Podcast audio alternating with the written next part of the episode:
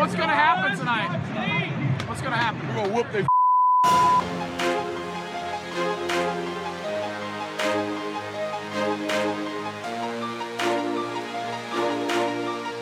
Have you gotten Rommel yet?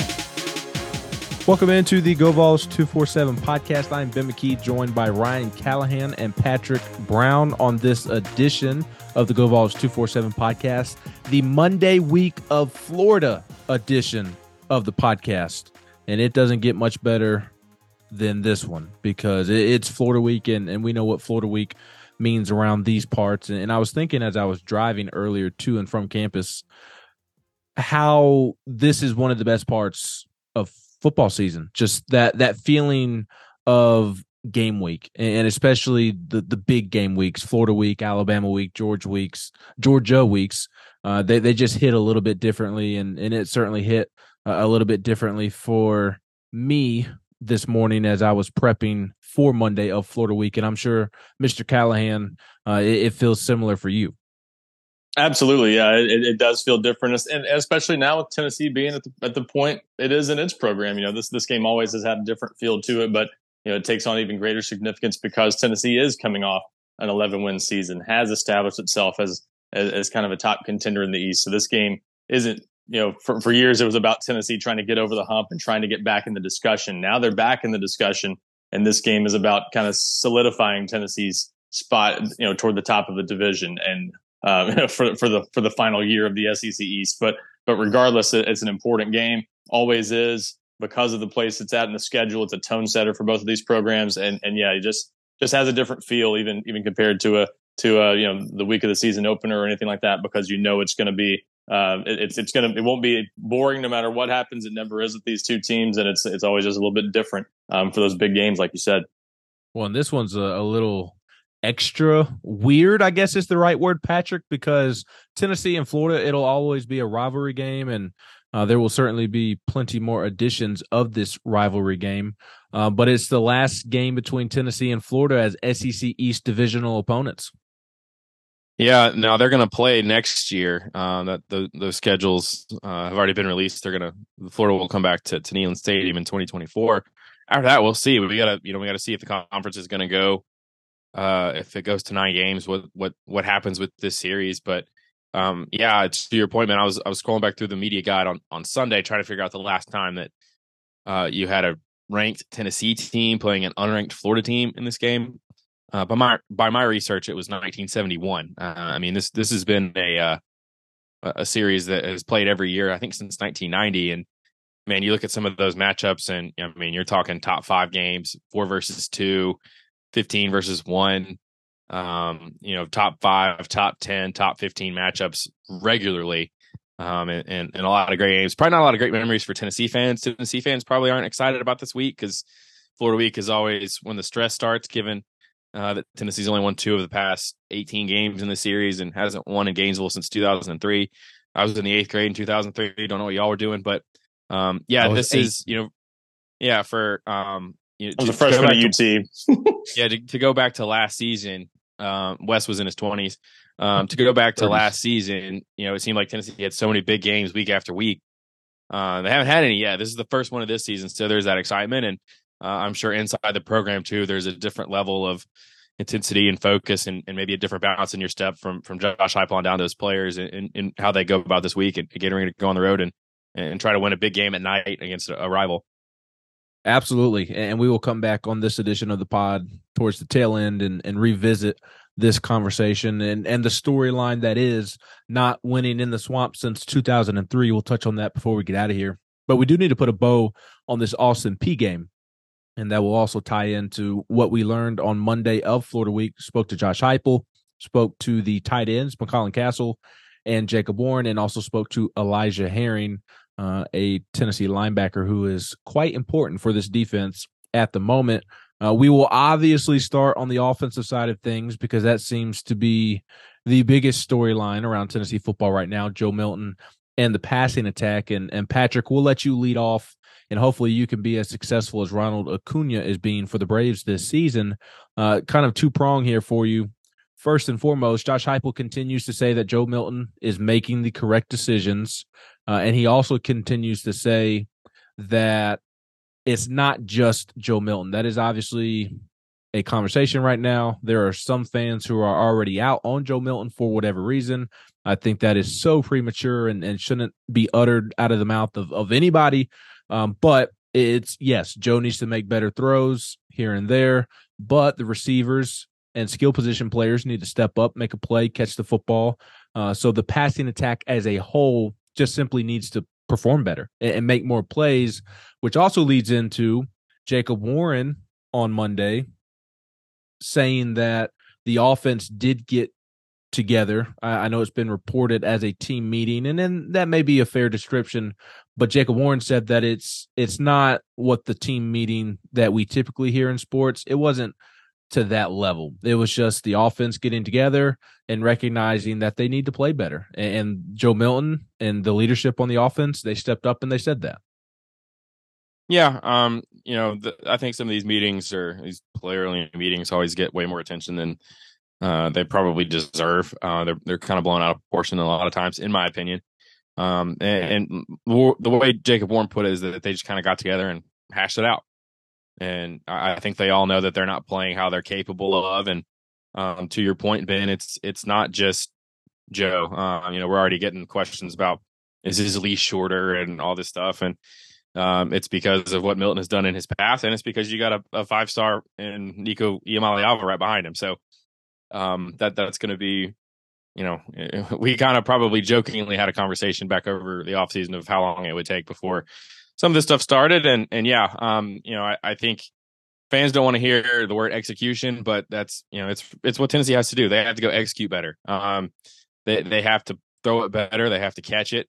Um, and, they need to protect better. And um, to hear Josh Heupel talk about it, it's it's on all parts of the offense. Um, you know, you go back and look at the Peay game, and you could you'll get different opinions on certain plays that weren't completed. Were those bad throws? Were they bad catches, um, you know, things like that. I, I do think that that Milton, uh, the the third uh, squirrel white that was high, that was a bad throw. The third McCa- McCallan Castles that he dropped, that was a bad throw. He obviously missed Broomancourt in the end zone when he had him open and uh, went with the 102 mile an hour fastball outside.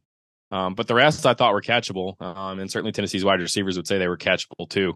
Um, you know, they, they've they've caught who knows how many passes from Joe Milton over the past several months. You know, that's if they get their hands on it, they're supposed to catch it. So um, they just need to get um, they've just been a little bit off, and they just need to get it clicking.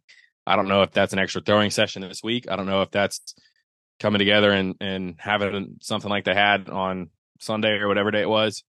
Um, but clearly they know that they have to get on the same page and, and produce. And um, and, and, you know, Tennessee's offense is going to get guys running open. We've seen it for two years now. This offense creates space. They scheme things up. There's going to be open receivers. They have to throw it and they have to catch it to where they're able to make those plays and and and generate some of the big plays that, that we've seen and, and grown accustomed to seeing Tennessee make. And and the the thing with Joe Milton is, uh, and I, I I do understand where where fans are coming from because the question becomes, can you teach an old dog new tricks? And I think the the the fans who are are losing faith in Joe Milton are are sort of relying on what he's done in the past, and that is a fair question. I think at this point, you know, we we kind of have this track record of Joe Milton having he's not it's not scattershot accuracy i wouldn't say he's an inaccurate quarterback or that is consistent uh, his consistency and accuracy is just all over the place but he's just not he, he's not a guy that's made perfect throws all the time. And i think tennessee fans were obviously pretty spoiled last year by hendon hooker who was really accurate i think on most of the throws that he made. So comparing that to joe milton and again we, we've said it from the start that that last year's offense just set an impossible bar for, for this year's team in a lot of ways, and this is one of the ways. Um, but because you have because you have Joe Milton um, with this track record from Michigan, from the first two games of 2021, from from even last year against Vanderbilt, a game that kind of got shrugged off at the time, but now in hindsight, people I think are looking back to it and saying, "See, that's more of what we're seeing now." Um, and the Clemson game looks like the outlier to those people. So um, it, I, I understand where that's coming from, but I think Josh Heupel's point is is a very valid one because you look at his track record at Tennessee now, and Joe Milton has thrown 16 touchdowns, no interceptions. Um, if he was throwing interceptions, if he was making the wrong decisions and making the wrong reads, it would be a bigger problem. You would be having turnovers, you would be having drives just going nowhere all the time. That that's not the case. They're they're just not making plays as consistently as they could, and that's that's maybe fixable. You know, we'll see how, to to what degree it's fixable, but you can certainly see that a quarterback being off just just a little bit here and there is is something that can be that can be addressed and and to the point that that's probably not being discussed enough, but certainly is being discussed plenty. His receivers have got to help him. Um, he, he, quarterback's never going to be perfect on every throw. Hendon Hooker wasn't perfect by by any means. He had his receivers help him sometimes. Joe Milton's got to have that. Now he's also got to help them, I think, and throw a catchable ball. And sometimes that's maybe where where it's hard is his arm strength maybe makes it tougher to make some of those difficult catches. But it's it's both. It's both sides of this. They just got to fix the passing game in general. Those guys got to, those guys have to be on the same page.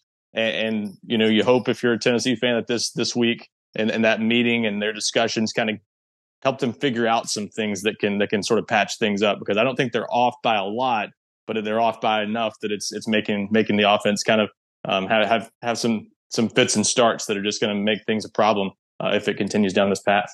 Well, and, and Patrick, I, I, was about to hit on exactly what Ryan just said there at the tail end of his answer.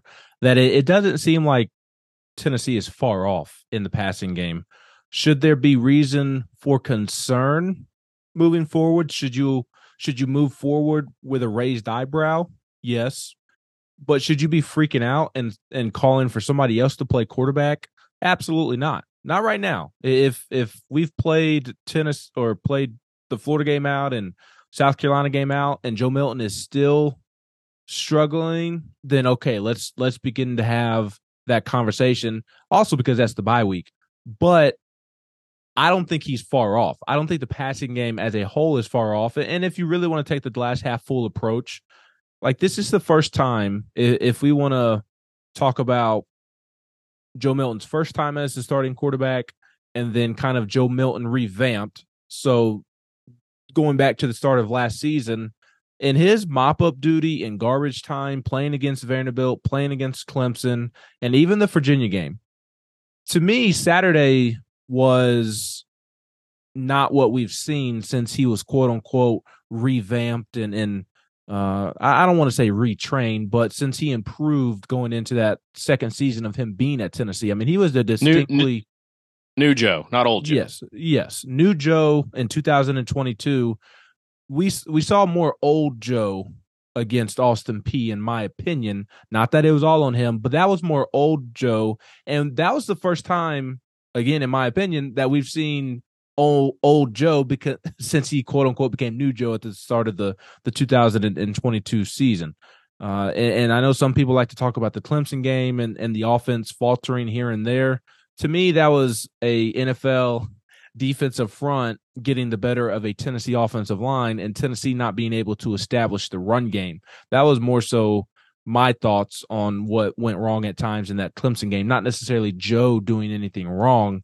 So I, I, do think that that should be viewed as a positive since we've got quote unquote new Joe to start the 2022 season. That's the first time that he's looked like old Joe. And I would expect that not to be something that we see frequently and week in week out. I think what we saw against Virginia is more of what to expect from Joe Milton in 2023. But when you talk about the passing attack as a whole, I really don't think that they're far far off. They have the talent and ability to be very very successful. And Josh Heupel, when meeting with the media today, he continues to hammer that point home of them not being far off. They just need to to give a little little more here and there, and the success will come.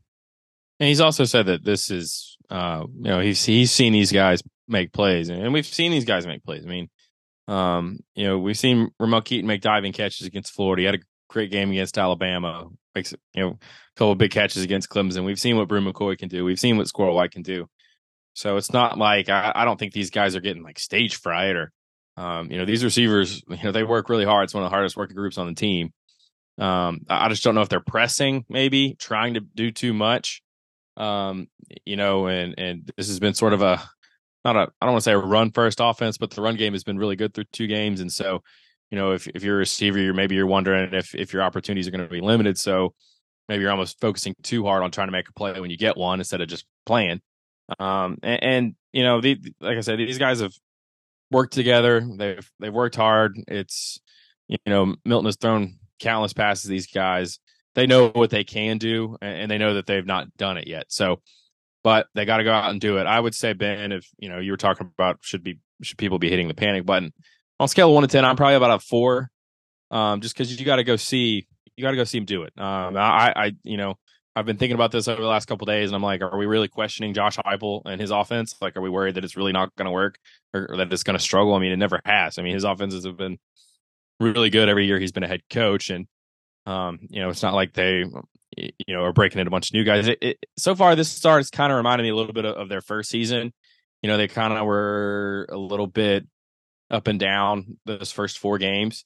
And then they come out against Missouri and score 45, and they've kind of you know been humming at a really high level ever since. And you know maybe this offense is still trying to find itself a little bit like that one was. Obviously, that was the first year everybody was new in the system. Maybe it's not an apples to oranges, but well, even last year, Patrick, kind of feels that way to me. And, and yeah, to your point, Ben, that I mean, Pittsburgh they, they game, we talked about that on the post game pod on on Saturday. That the last two years that the offense has started out a little bit slow.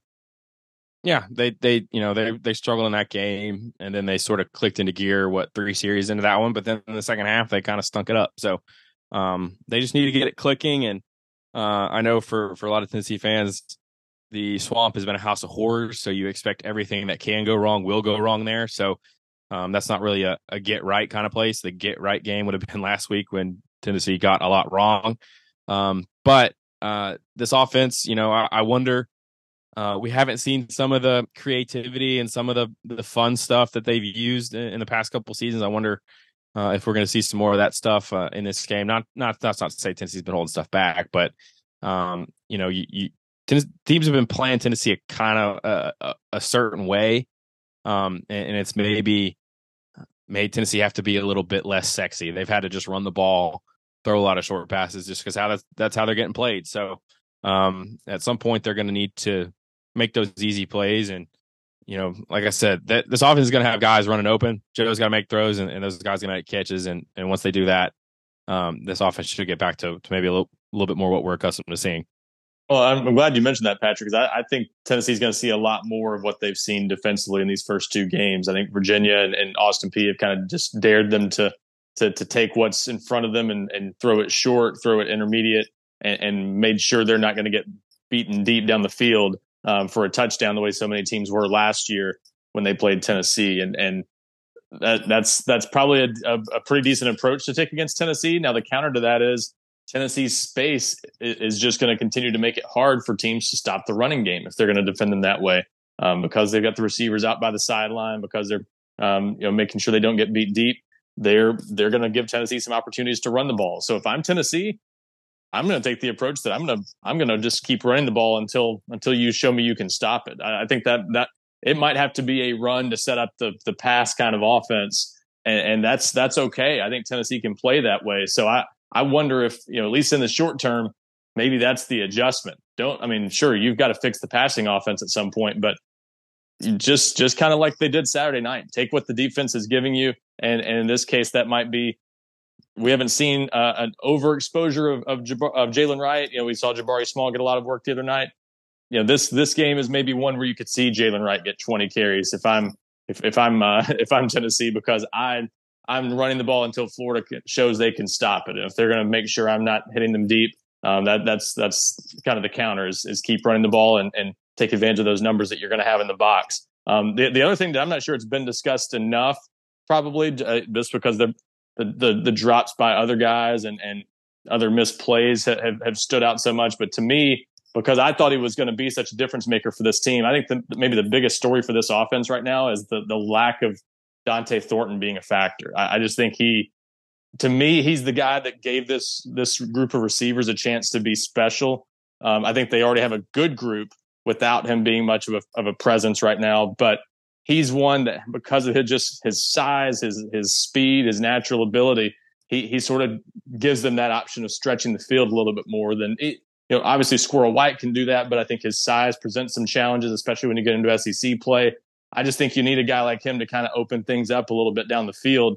He hasn't gotten worked into the offense much for whatever reason. That to me is uh, the thing that Tennessee really needs to change. They've got to get Dont'e Thornton up to speed I, I don't know what it he's is. got to catch the.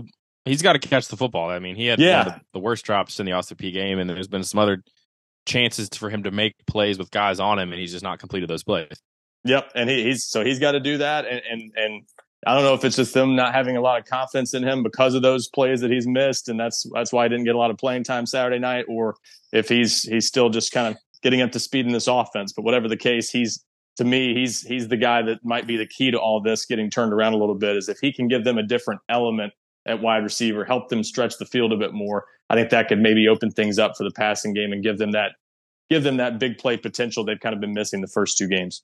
Well, and it's also not all doom and gloom about this Tennessee offense right now. I, I know it may feel that way because expectations were so high for the passing game, and and they have disappointed through two games. There's no other way to to word that. They have not been as good as they are capable of through two games.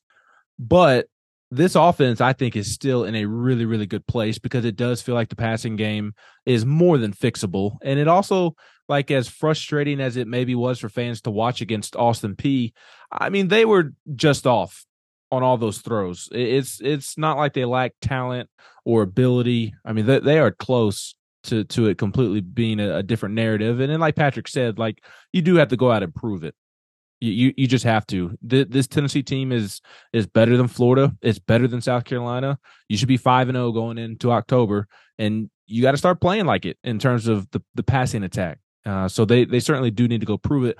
But like Patrick mentioned, like Ryan mentioned, I've said it a bunch. Wes said it a bunch. Like this this team right now, it's running the ball at a really really high level. It, it is one of the better rushing attacks in the country. Jaylen Wright's an NFL back. Dylan Sampson is doing great things. Jabari Small is going to do what Jabari Small does. There, there's that. It's okay to lean on the run game right now. It it, it really is. Although you, you may want to see the bombs that we've become accustomed to in these first two seasons under Josh Heupel's offense. The, this rushing attack is more than capable of leading the way and setting the tone. And they're going to have to as this Tennessee offense or the Tennessee passing attack gets figured out. And and I would be very very surprised if at some point they don't. And honestly, that Florida secondary isn't that great. Feels like a good opportunity to to kind of jolt the passing attack uh, this weekend against the Gators. Uh, right? Some they got some freshman safeties, right? At least one. Yes, they they Yeah, they- so their corners are, are pretty nice. They have Jason Marshall, uh, the the former five star corner, and, and then opposite of him is uh, Jalen Kimber. I, I want to say uh, the yes Jalen Kimber, uh, who is a redshirt sophomore. He was once at Georgia, then transferred uh, to to Florida. He's not been able to stay healthy, and then the other option at that second corner spot is Devin Moore, a true freshman. Uh, you do have a Right, so- Michigan transfer at safety, and, and Miguel Mitchell, a, a younger guy at, at the, the the free safety spot. But it's not a it's not the Florida secondary that we grew up knowing and understanding what it is. So it feels like a good opportunity for for the passing attack to get going this weekend. Yeah, and, and even when teams are playing sitting two safeties back and playing cushion, I mean, there were huge spaces for for Tennessee's guys to, to run into. I mean, we saw it on on Saturday, right? I mean, some of those dig routes, there there's Mhm. gaps between inside the corners, underneath the safeties, behind the linebackers, and uh, they've just got to, you know, i i if Joe needs his guys to settle in an area, they need to settle, uh, and if they're open, he needs to hit them. I, the the play to, to McCalla Castles was, um, they did everything right, but throw and catch it right. I mean, that was a really good progression by by Milton. Castles coming across the middle. He's if he catches that and turns up field, he's got all sorts of room to run into. Um, you know, Bru McCoy on on on the the uh the play that Milt missed him in the end zone. He's open. I mean, you just sometimes you just got to make the easy throws, and um, e- even if you aren't don't don't have the fifty yard downfield bomb to to Jalin Hyatt kind of plays, um, you've got to hit the the ten to twenty to fifteen yard range kind of stuff, and um, that that's a way to to loosen up a defense as well. Because then you can, if they start biting on some of those stuff over the middle, you hit them with double moves, things like that. That's how his offense is built: is run the ball, throw a lot of quick stuff. It's supposed to be a lot of quick little hits and then hit you over the top for the home run. That's how it's supposed to go. It's not how it's gone so far. So at some point, Tennessee's got to uh, uh, t- t- to make that happen for for this offense to really blossom and, and become what it can be. two quick things. I, you know, I, but before before we get to Saturday, because I'm sure there's going to be such a microscope on on Joe Milton that the first sign of trouble, some fans during the game, and it's an overreaction, obviously in most cases. The first thing some people are going to be thinking is put Nico in if the offense is struggling. Well, again, I think it can't be stressed enough. Joe Milton's not turning the ball over. And what have we seen so many times when Tennessee goes to the swamp and loses down there? It's turnovers so many times that are the back-breaking thing that changes the game. As long as Joe Milton's taking care of the ball, even if he's missing some throws, even if they're struggling on third down still, which is a really big issue right now for Tennessee, they they're going to be okay because I keep in mind this Florida team's not lighting it up right now. I mean, they they bounced back a little bit against McNeese State as they should, but this is not a Florida team that we expect to go out and score a bunch of points. If they still have to work through this for a couple more weeks, it, it's not the end of the world. I mean, obviously, eventually you've got to get this figured out, but they've got some time probably as long as Joe Milton's not making devastating mistakes and to Josh Heupel's point, making the right reads and making the right decisions. So keeps throwing no interceptions. I, I, I think you can live with what Joe Milton's given him. He's throwing for 200 yards, throwing touchdown passes. It's not like they're not getting anything out of the passing game. It's just not as good as it could be. Um, the other thing, I, I don't know if this, you know, you don't want to make any excuses, but Saturday was weird. Um, and, and we should give Austin Peay, I think, a little bit of credit. Tennessee's coaches did try to tell us leading up to the game that Austin Peay likes to throw a lot of different looks at you, do a lot of different things. They had a coach that was fired up about that game. I mean, they it was clearly that team's Super Bowl, and they did some things well. That's not to say Tennessee, again, to your point, Patrick, didn't have plays there that they could have and absolutely should have made. They did, but I think the way Austin Peay approached that game, going forward on fourth downs, just kind of throw in the kitchen sink at Tennessee, combined with the fact that the game started so strangely with that weather delay, not running through the tee, which is uh, you know something that I think for a game like that can be really important to get players kind of into you know pumped up and into the right mindset. It's the home opener, you're all excited, and then everything just kind of comes to a stop 15 minutes before kickoff. That's a tough way to start a game, and I'm not saying that derailed the offense because it, I'm sure it didn't because they never got on track. But you do wonder, did that have some sort of impact that maybe just sort of made it feel like an off day. That's one reason I think you can maybe look at that and still be a little bit optimistic that it could be just a one off thing that, you know, they, they weren't that bad against Virginia. They had some plays they missed in that game too, but wasn't nearly as many. It could just be a one game aberration. Th- those happen sometimes, and we've already seen them in other SEC games this year against FCS opponents. I don't disagree with you, but some of those throws over the middle of the field, these these are guys with aspiring NFL dreams and have the talent yeah. and ability to to play in the NFL. And I I don't care if it gets delayed thirty minutes or not. You got to make those throws. Not saying that oh, yeah. you, are disagreeing with that. I, I I think it's certainly fair to to point out, but uh, a, a, pro shows up anytime, anywhere, and, makes those easy plays that an FCS opponent that was losing forty two to three at the end of three quarters at Southern Illinois. You make those plays uh, against against that type of competition. So, uh, but certainly fair to point out. I, I don't I don't want to just completely discredit that thought because it it it did feel weird. Uh, the the delayed start and um, you're not running through the tee. I mean that that is weird. Especially, I'm sure they were talking about it all, all week as as well. Uh, it, it's also been weird not to see Cooper Mays out there and, and see Dayne Davis getting some reps at center. Uh, but Patrick, I, I think we're going to see Cooper Mays back in the swamp this weekend.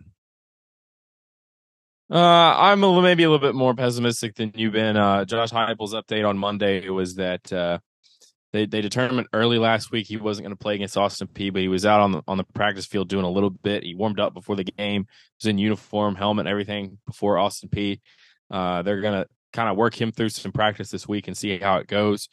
Um, and, remember, this is an SEC road game, so you, are you're, you're limited on who, who you can bring, how many you can bring. So um, they're going to have to determine um, you know what his chances are of, of, playing because if they don't think he's got a shot, then uh, there's a chance he's not even on the travel roster. So um, that that's what they've got to sort of evaluate through the week, and uh, and and I think Tennessee has to manage that that he hasn't had any really live contact in over a month now. Didn't get hardly anything in in camp, and, and Heupel said Monday that um, excuse me, if they don't they they wouldn't play him if they didn't think he was like really ready. So we'll have to see if he's really ready, and, and they'll they'll see how the week goes and, and, go from there. Obviously, if he was back, that would be huge for this offense and, and get them back to to what they're used to.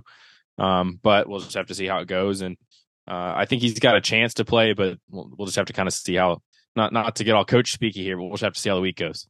Well, and and I think you, you have to look sometimes at what Josh Heupel doesn't say. Uh, even though we've we've talked about before, you can't take his injury updates at face value all the time. But what he what he said Monday, and and, and you guys were there. I, I was at the Knoxville Quarterback Club, uh, listening to a few guys talk. But I, I Josh Heupel sounded optimistic. It, it seemed like in his words that he chose. But what he didn't say is, I expect Cooper Mays to play. He said, I expect him to, how, how do you say it, to prepare well and you know, have a good week or something like that. He, he stopped short of saying that he expects him to play. So very, very noteworthy. And, and like you, Patrick, I'm a little more skeptical we see Cooper Mays, but I do think there's at least a chance. And that's, that's a better outlook going into this game than I thought they would have a couple weeks ago.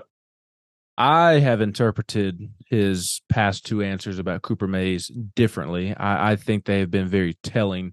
Uh, he he hasn't been given the his last two times he's been asked about Cooper Mays, he hasn't given his usual answer that we'll learn more about the week goes on. I, I I've been personally more surprised of how revealing he's been. I, that's how I've interpreted his answer on Vol calls last week, saying that Cooper's been practicing with us, but we're going to hold him out this week to make sure he's 100 percent next week against Florida. That to me was he could play this weekend, but no need to risk it against Austin Peay. And then today, I, I kind of felt the same thing. Uh, he said anticipate him having a good week of practice here and being ready. To me, that sounds like a guy that's playing. Being ready, that anticipate him being ready, sounds like a guy that's going to play on Saturday to me. You got you got you got to stay ready instead of getting ready. you do have to stay ready uh, to to get ready. I, I have just been surprised by how revealing he has been with his last two answers about Cooper because, as you both have pointed out, he's typically very very guarded with that information.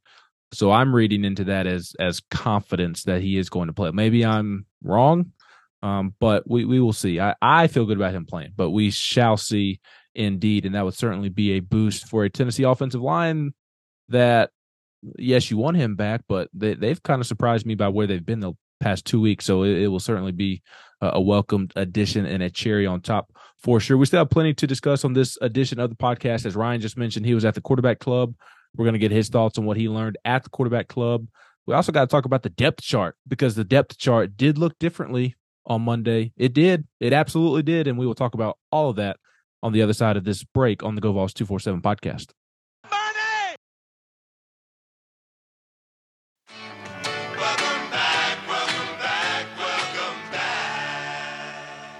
Welcome back into the Go Vols 247 podcast. I'm Ben McKee, joined by Ryan Callahan and Patrick Brown on this very important edition of the Go Vols 247 podcast because it is Florida week, one of the best weeks of the year. The the air just feels different this week because it's Florida week, and that is part of it's one of the million reasons, Patrick, that makes football season so great. Yeah, go go Gator, Percy Harvin, Tim Tebow. Coach Urban Meyers. all, all, all time uh, comments there in, in, in, audio clips. I can't remember that woman's uh, name, but that video gets me every time. Before we finish our audio clip here on the podcast, would like to encourage you to go like, rate, and review the podcast wherever you do get your podcast. We would greatly appreciate that. And I would also like to ask, if you don't mind, if you frequent YouTube if you don't mind to go like the GoVols 247 YouTube page. We have started that up here recently, posting press conferences of, of coaches, of players, our no huddle that we do. We post that on there as well. So if you could go like uh, that YouTube page of GoVols 247, we would greatly appreciate that as well. Uh, Ryan, I mentioned that you were at the Knoxville Quarterback Club, or I guess you mentioned it, and then I mentioned it again. But as we mentioned in the first segment, you were over there down on the river talking to some other Vols. You got to speak with the greatest of all time, John Campbell Jr. You also got to speak with Tyler Baron. Uh, Mike Ekeler spoke, and Lord knows he's always an interesting conversation. Uh, did you pick up on anything noteworthy down on the river this morning? Yeah, so not not a whole lot from the players. Uh, you know, as a, as a Q and A format, Jimmy Hyams asking uh, asking some questions for, for John Campbell and uh, and Tyler the, Baron. The so that, thought the thought to be retired, Jimmy Hyams. Yeah, yeah, he's he's easing into retirement, I guess. But he uh, yeah, nonetheless, he is uh, he did he did a good job with that. But a lot lot of lot of kind of stuff we had discussed with those guys recently, from the Waffle House stuff with John Campbell to uh, you know Tyler Baron's good start to this season. Uh, you know, didn't get a lot of rehash of the Austin Peay game or anything really fresh there, so not not a whole lot to report on the player side of things. Mike Ekeler, the outside linebackers coach and special teams coordinator, always entertaining uh, in, in, in any setting, but especially in that setting where he's kind of playing to a crowd. Uh, always has a few good one-liners, and he did again on Monday. Um, said Dee Williams uh, said that guy, and this direct quote: "That guy, there's not a better returner in college football, maybe in football. He's that special." Um, said he only had about uh, 19 yards, I believe it was 18 on two punt returns, but said it looked like a video game. Um, just the, the, little bit that he got to do Saturday um, was, as you might imagine, uh, uh, not defensive, but definitely um, you know, kind of st- stood up a little bit for for some of the flack that he knows Jackson Ross obviously has caught um, in his first two games as Tennessee's punter. Um, you know, essentially took the blame himself for some of Ross's problems in the opener. Said, "I won't point a finger, I'll point a thumb. That's on me." Um, and said that guy, you just wait. I mean, the other day he had four kicks, averaged 43 yards. 15th straight game we've given up zero return yards. And again, that guy's special. And he said you haven't seen it yet, but look at the body of work at the end of the year and, and he believes you will see uh, an impressive body of work from Jackson Ross. Uh, also talked about sort of the uh, um, what what Josh what Josh Heupel I believe talked about last week on Vol Call, sort of how they ended up scouting him via a Zoom call and uh, the impressive things, uh, kind of remarkable things he said that uh, that Jackson Ross did during that during that Zoom call, where they were able to see um, without him flying to Australia, which he was going to do at one point to see him, was able to see what Jackson Ross could do, and so just said he's got freakish ability. And and even though Patrick, you and I have pointed out that Jackson Ross has been look looks like he's been better when he has punted left footed. Um, says when he really gets going, he's not sure which which foot he he kicks best with. Um, he thinks it's more uh, more even than it's looked so far. So. Um, yeah, re- regardless, not surprised to hear that though. I know they've got a ton of belief in, in Jackson Ross and really, um, really like him. Um, and, and, so not, not shocked to hear to hear that, but certainly had some good things to say about Jackson Ross and also kind of credited Roman Harrison, um, talking about his outside linebackers for some of James Pearce's growth. Talked about Harrison being kind of the basically just the perfect model for some from some of those younger guys, and said, um, you know, he's not sure there's anybody that plays harder than Roman Harrison. So uh, the way he sort of just approaches things and, and works on and off the field, that he's uh, that that maybe some of those younger guys coming along ha- uh, have to give some credit to Roman Harrison for sort of showing them the way and, and giving them the idea of what to do on a, on a daily basis. So that that's maybe the, the reason for some of those guys having some success, which we've certainly have seen from James Pearce and Joshua Joseph the first two games of this season. So um, always entertaining to hear from Mike Ekeler. We got about uh, about 12 minutes worth from him, and you'll actually hear him again on Vol calls on Wednesday night as well. He's the assistant coach who's scheduled to talk after Josh Heupel's segment of that show Wednesday night. While Ryan was Monday morning quarterbacking, Patrick and I were over on campus scouring the new depth chart that Tennessee handed out, and it was different. As I mentioned, there are less oars. This is all just a ruse. This is all just a ruse for you to brag about Jaylen Wright being the starting running back. Keenan Pili's injury is reflected. I know what Jaylen you're going to do. You can delay the inevitable. And Jaylen Wright is listed as the starting running back. Patrick? yeah, yes, he is, and you you told us you, you did. We tried to listen, but we no, actually, we, I, we did. I honestly, I honestly was not going to say anything about how I told y'all Jaylen Wright was going to be the starting running back, don't, but you did it for me. So don't don't lie. I'm not lying. I really was not going to say anything what what is already known does not need to be said. It's already known that I was right. So uh, I was just going to mention that finally on the depth chart, Jaylen Wright is listed as RB one, and then I was going to let you give your takeaways about the depth chart. So you, my friend, are the one that brought up what you thought I was going to bring up. I know you know. Well, I know you know. I know. You, now my mind's in a pretzel. Um, uh, I'm I'm your, I'm not going to really thoughts on the depth chart. Uh, yeah, I'm not going to refer too much to the depth chart. I'm going to kind of go by what we saw um, against Austin. The P. organizational I, chart. No, but um, we'll, we'll uh, it seemed like the offensive line is is where to start. Uh, it seems like it doesn't seem like. I mean, John Campbell is the left tackle. I think he played all but like four snaps at left tackle. He's the guy there. Uh, it seems like Andrej Karic is. They seem to want him to be the guy at left guard. I think he played all but like 10 snaps uh, in in that game and uh, you know what what how does that position look different? I think is the question. If Cooper Mays comes back, is Ollie mm-hmm. Lane the guy there? Do they let Karic continue to settle in? That's going to be a question for me.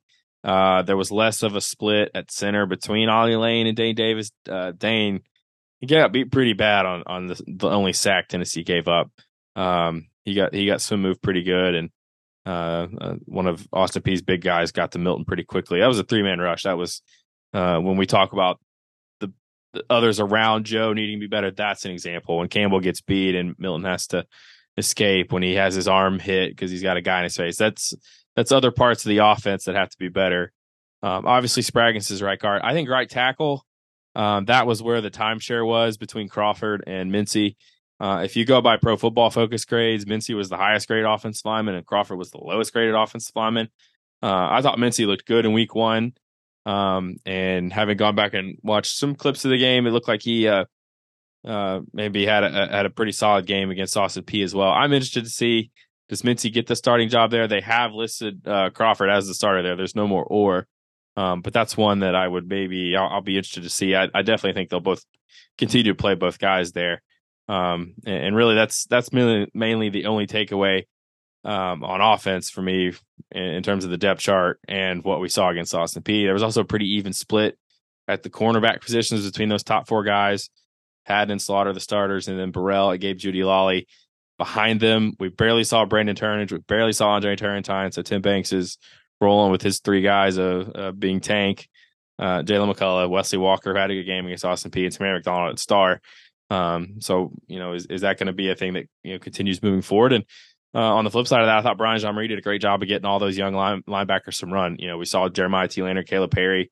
Uh, I think Perry was in the game in the first half, and then I think midway through the third quarter, they had both those guys out there together. So um, that's going to be important experience for them. T. Lander seems to have done pretty well based on on some of the reaction we, we've gotten from Josh Heupel. From you know, Elijah Herring talked about him pretty good too um, uh, on Monday. So you know, they need that room to grow up pretty quickly with Herring in the middle, uh, with Arion Carter getting some more reps, uh, and obviously Aaron Beasley is the the linchpin there. But uh, we know they're going to rotate on the defensive line, so there's really no surprise there. But um, yeah, that that's that. Those are some of the the depth chart takeaways from some of the tweaks that were made, plus what we saw actually in a game the other night. Yeah, and, and there's not too, too much to read into the depth chart, Ryan, because at, at this point in the season, the depth chart that the team gives out is what we've already seen throughout the first two games of the season.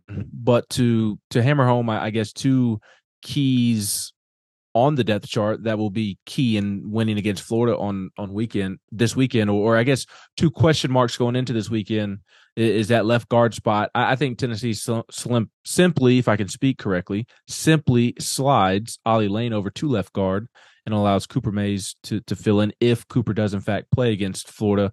You, you're you're playing Ollie Lane over Andrej Karic. I mean that that one's pretty simple, cut and dry. The the question is how on the defensive side of the ball for me, and, and how big of a gap there is between Elijah Herring and, and maybe Arion Carter and Jeremiah Telander. And y'all can call me crazy, but I want to see Telander as much as Carter and Herring. Uh, I'm I'm not ready to go that far just yet, but I do think I think Carter showed you know the the the challenge sometimes of being a young a young linebacker, and Telander you know, coach's son. It's been said before. You know, not surprised to see him go out there and make the most of his of his snaps. But I think I think Carter was um, maybe thinking a bit too much out there in, in his in his first uh, first game of, of extended exposure. You know, he, he played a good bit against Virginia too, but a little bit more Saturday night. So I think that that shows uh, even a guy with his ability the, the the challenges of getting in there and and and playing a lot for the first time. So uh, Elijah Herring seemed like he played okay in, in, his first start. You know, wasn't flashy, but um, but got the job done, and it seemed like was in the right the right places and uh, did it. From what I have heard and seen so far, seemed like he did a, a fine job as the mic kind of lining things up uh, before the snap, the, the, things that come with playing the mic position. So that, um, yeah, that that's not not a bad thing. But yeah, that I, I think that that group still is worth watching because there was some um, there was some variation in the in the play that you got from those guys. And, and without Keenan Pili, it's still a group you got to keep an eye on going into to SEC play for sure. Um, left guard, I, will be interested. What, what, what do you think about this, Patrick? I actually was wondering myself what they would do at left guard. I'm a little bit less certain than Ben, maybe that it's definitely Ollie Lane. I would have said Ollie Lane all the way going into the season, but the way they've continued to to keep Andre Karic in there at left guard, and also just the way he uh, the way he played Saturday, it seemed like he played a lot better uh, than he did against Virginia. I wonder what they will do there. Will it be a bit of a timeshare maybe once Cooper Mays is back? Uh, and also, just one interesting note. Uh, obviously, we, we know John Campbell's from Florida, but hey, Gerald Mincey going back to Florida for the first time. You know, he played against his former team last year, but going back to the swamp, I would imagine he's going to be pretty motivated going into this game. Uh, you know, as long as he can channel that emotion the right way, not get a little too antsy. Um, I, that's a guy I want on the field in this game, and I wonder if Jeremiah Crawford's performance th- this past week maybe opens the door for him to to to maybe take that take that job. Maybe not take it and run with it because I could see that being a timeshare for a while. But that's uh, that's that's one that I'll be interested in seeing sort of how they how they work that position going forward. Yeah, Ryan. To your point, I mean, it seems it, it just seems like Karic is their guy right now. Um, now, I think uh, it, it's possible that once Cooper Mays does get back, that there is a timeshare there. That that would be my guess. That would be my prediction of, of what's going to happen. But um, we'll, we'll, we'll have to see. Um, yeah, I, I, I do think Karic was a little more solid uh, in the second game, which you you frankly would expect. I mean, his first game in a new offense with a new team, it's uh, it's not it's not going to be perfect, and uh, his second game should be better. And and by everything I've I've seen, it looks like it was. And um, you know, this is a guy that was I, I, we weren't like writing him off necessarily one week into camp, but it wasn't looking great. And to his credit, he's kind of stuck with it and, and seems to be uh, whatever he's doing, they seem to like. So, uh, you know, he's worked himself into that position at least. He has, and, we will see how it plays out on on Saturday. I, I think Ollie Lane at left guard uh, makes the offensive line and, and starting five better. And I honestly think that there's a pretty decent gap in between Ollie Lane and, and Andrej Karic just based off of that Virginia game. I, I kind of throw things out the window uh, against Austin Peay. I mean, that, that's how you're supposed to play. You, you signed with Texas and you transferred to Tennessee. I, I would hope that you look good uh, against Austin Peay. Uh, and, and football's not a perfect sport. Obviously, well, there's some guys who did since, look good against Austin Peay. though. So yeah.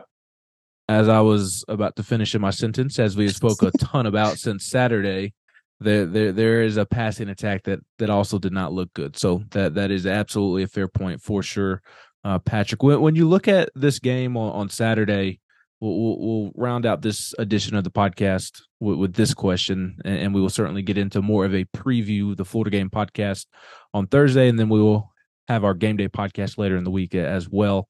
Uh, to to fully focus on Tennessee, Florida, Saturday night, 7 p.m. Eastern in the swamp. Um, but this streak that everybody is going to be talking about all week long, Tennessee hasn't won there in the swamp in 20 years, not since 2003, as you mentioned off the top of the podcast.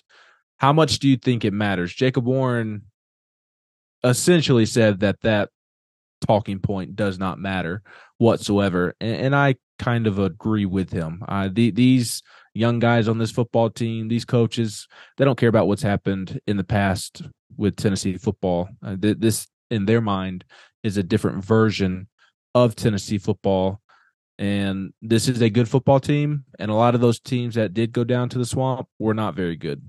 Uh, not that all of them were bad teams, but a good chunk of them were bad teams. So uh, I, I just think the culture that Josh Heupel has instilled and the mindset that he has instilled, I, I don't think that that's going to have anything to do with the outcome of, of Saturday's game. The the outcome of Saturday's game is going to be based on whether Tennessee can slow down Florida's rushing attack and if Joe Milton and, and the receivers can hit on those passes over the middle of the field. Yeah, I, I, think I agree. I, I, I thought he's yeah, I thought the streak is um it's going to be talked about. Obviously, fans have built up some some scars. 2015, 2017. Um, I'm sure I'm missing some. Uh, my first game that I saw down there was 59-20, uh, like Tebow's second year, I think. Florida brought in Cam Newton. That's how good Florida was at the time. Florida hasn't always been that good though. That's that's what's been the frustrating part of this series, I think, for Tennessee fans. And um, I, I, think there was some of that in the stadium last season in the first half when Tennessee was uh, like a 10 point favorite. They were the better team. They were expected to win, and, and Florida was hanging around and, and led, I think, well in the second quarter. And there was some you can kind of sense some nervous energy in the stands. That's just kind of how fans, Tennessee fans, viewed this game in this series. I, I don't think there's much credence to it in, in inside the program. I think the bigger question is two things, and we've heard Josh Heupel say this a lot. They have to settle in better. Uh, and the second concern I have is that this team was not great on the road last season, and that's a step that Tennessee needs to take if it wants to take the next step. Because um, you know you have to go and and win a big road game from time to time, uh, especially in this league. And yes, Tennessee won it at Pittsburgh in overtime last season. They didn't play great that game. They got off to a slow start in that game. That stadium was 85% full, and there were a ton of Tennessee fans there. LSU was a, a, a emphatic road win for Tennessee. It was a ten, it was a fan takeover first of all, and it was also 11 a.m. kick. And Tennessee got off to a great start in that game. And you saw what happened. They go to Georgia, the stage and the and the atmosphere. Tennessee didn't handle it very well. Everybody knows that. They got to South Carolina as a as a three touchdown favorite. Let South Carolina start off hot, and then you get the crowd in the game, and it, it makes for a tougher night than anybody expected. So all that is to say, which you know has, has Tennessee taken the step it needs to to go win on the road, and, and that's why I think the start of this game is really important. One for two reasons, um, because if you can take Florida, if you get Florida playing catch up, that's not Florida's game. They want to run the ball, they want to play action off of it. Um, they're not a team that's built to make up a lot of ground uh, in a short period of time.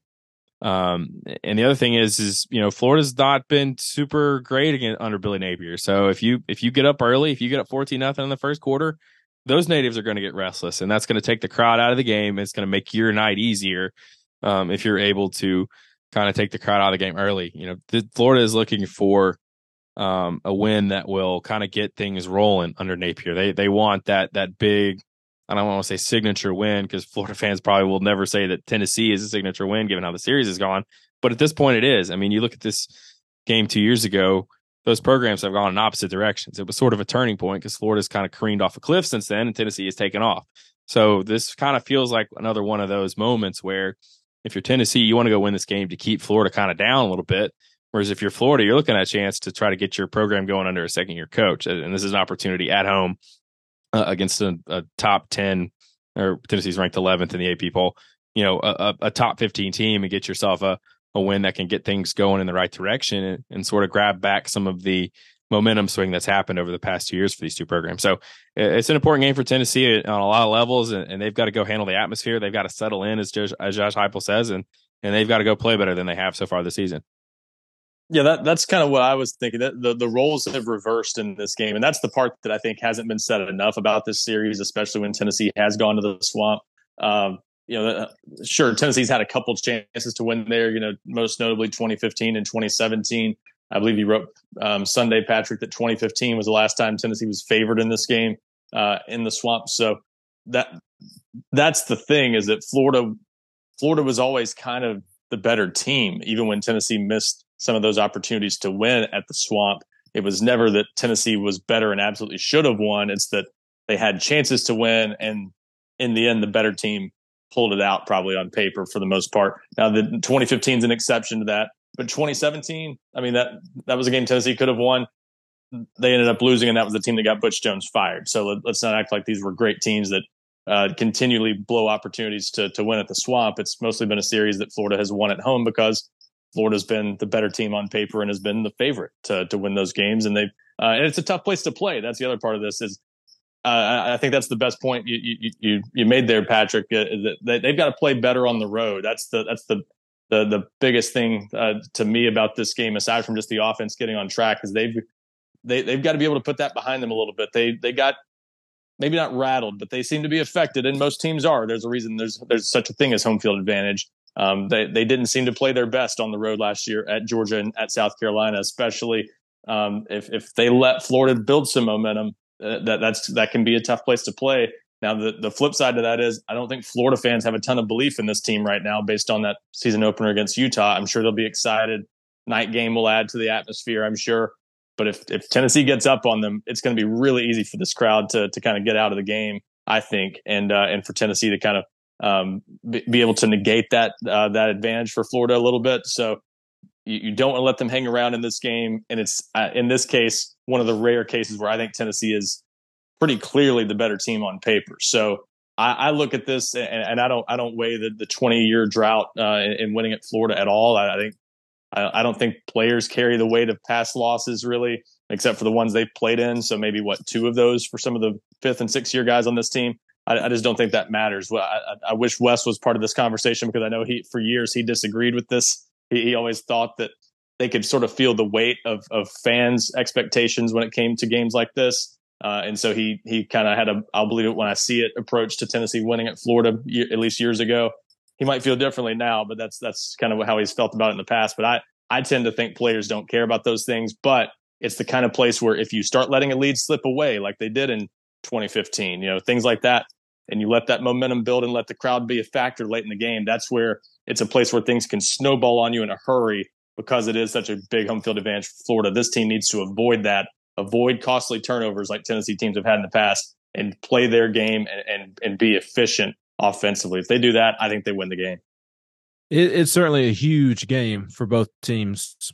Maybe not because of SEC East implications or anything along those lines, like we saw in the late '90s, early 2000s with, with this matchup, but just in terms of Florida needing this to to kickstart possibly the Billy Napier era, because if they lose this game, on Saturday, my gosh, Florida fans are just going to be unhinged in regards to, to Billy Napier. They're going to be very, very upset. But on the flip side, if Florida could win, then again, like I said, it, it may spark the Billy Napier era. And for Tennessee, you don't want to be the spark. You you want to continue to show that you are a healthier football program right now than the Florida football program, uh, and, also to to show that hey, we are going to compete for championships this year, both in the SEC and nationally. So it's a huge game.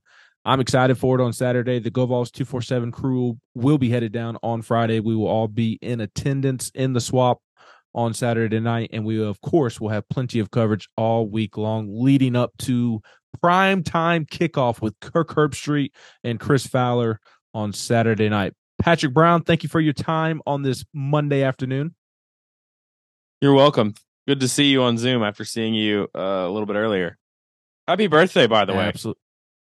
Thank you, Patrick. I appreciate that. Ryan, thank you for your time today. Yeah, thank you, Ben. Happy birthday as well, and uh, look forward to seeing you guys uh, again in person tomorrow. Absolutely. I appreciate the birthday wishes. And on behalf of the Go GoVols 247 crew, I do want to say we are thinking of all those who were affected on this day 20 years ago or 22 years ago. Hard to believe it's already been 22 years since that horrific event took place in New York City. Um, but we will not forget, and we are thinking of all those who were impacted uh, in in so many ways on, on, that horrific day in this country. So, uh, don't mean to end on a sour note, but do want to end uh, with with sending good positive vibes to to all those who have been affected for for so so many years, and and we obviously will never forget. For Ryan Callahan and Patrick Brown, I am Ben McKee. This has been another edition of the Go Vols two four seven podcast. There's that button, and now I can say. Thank you for listening to this edition of the Go Vols 24 7 podcast. We always say that, but we always mean it. Thank you Thank you. Thank you for listening. You can find all of us on social media. I'm Wes Rucker 24 7 on Twitter. Ben McKee is Ben McKee 14 on Twitter. Ryan Callahan is Ryan Callahan 24 7 on Twitter. And Patrick Brown is P Brown 24 7 on Twitter. And if you just want Tennessee news on Twitter, nothing else, you can get that at twitter.com slash GoVols247. You can also go to facebook.com slash GoVols247, uh, where we update that throughout the day, all day, every day, mostly with Tennessee news, uh, but also with news that we think Vols fans will find interesting. Uh, but if you want that best, most delicious East Tennessee Smoky Mountain spring water directly from the source, go get that at GoVols247.com, the best site on all of Al Gore's internets for coverage of Tennessee football, football recruiting, basketball, basketball recruiting, Tennessee baseball. Nobody, and I mean nobody, covers Tennessee baseball the way that we do. Also, no one covers the Lady Vols that we do. The award winning Maria Cornelius does an excellent job covering all things Lady Vols for us all season long. You can get all of that at govols247.com. You've also got access there to two forums that run round the clock. Got the checkerboard and the summit, where you can go 24 hours a day, seven days a week, and discuss anything you want that is not political or religious in nature with us, with thousands of Tennessee fans across the world, and with us who are on the staff. Uh, and, and no one has a more uh, active board with the, the staff members than us. We are proud to be there all the time answering any question that you've got. And you get all of that for less than the price of one mediocre lunch per month. That is all that it costs. And that's after a quick free trial. And once you pay us that reasonable rate, which is again less than one mediocre lunch per month, you get access in perpetuity to Paramount Plus, uh, which is an excellent growing behemoth of a streaming arm there with us here at CBS, Paramount, Viacom, etc. You get every show CBS has ever made commercial free. You get new movies. You get classic movies that rotate in every single month. Uh, you also get just tons of original content, tons of great original Paramount Plus content. And you also uh, get access to the vaults of uh, Nickelodeon, uh, Smithsonian, uh, MTV, BET, Comedy Central, something for the entire family. All of that, all of that for less than the price of one mediocre lunch per month. That that is so much stuff. So much stuff. That's a bunch of stuff. Less than one lunch a month. That's all that it costs. So go to govols247.com and do that. Take advantage of that. Tell your friends to go do that. Again, thank you for listening. You can always go subscribe to us on every content uh, item, everywhere you can get a podcast. You can get this podcast. So please go do that. Thank you for listening again and uh, be kind to each other, guys. Just try to be kind to each other. There's just not nearly enough people in this world being kind to each other and having basic human empathy and dignity. Let's be better to each other. Let's be good. See you guys.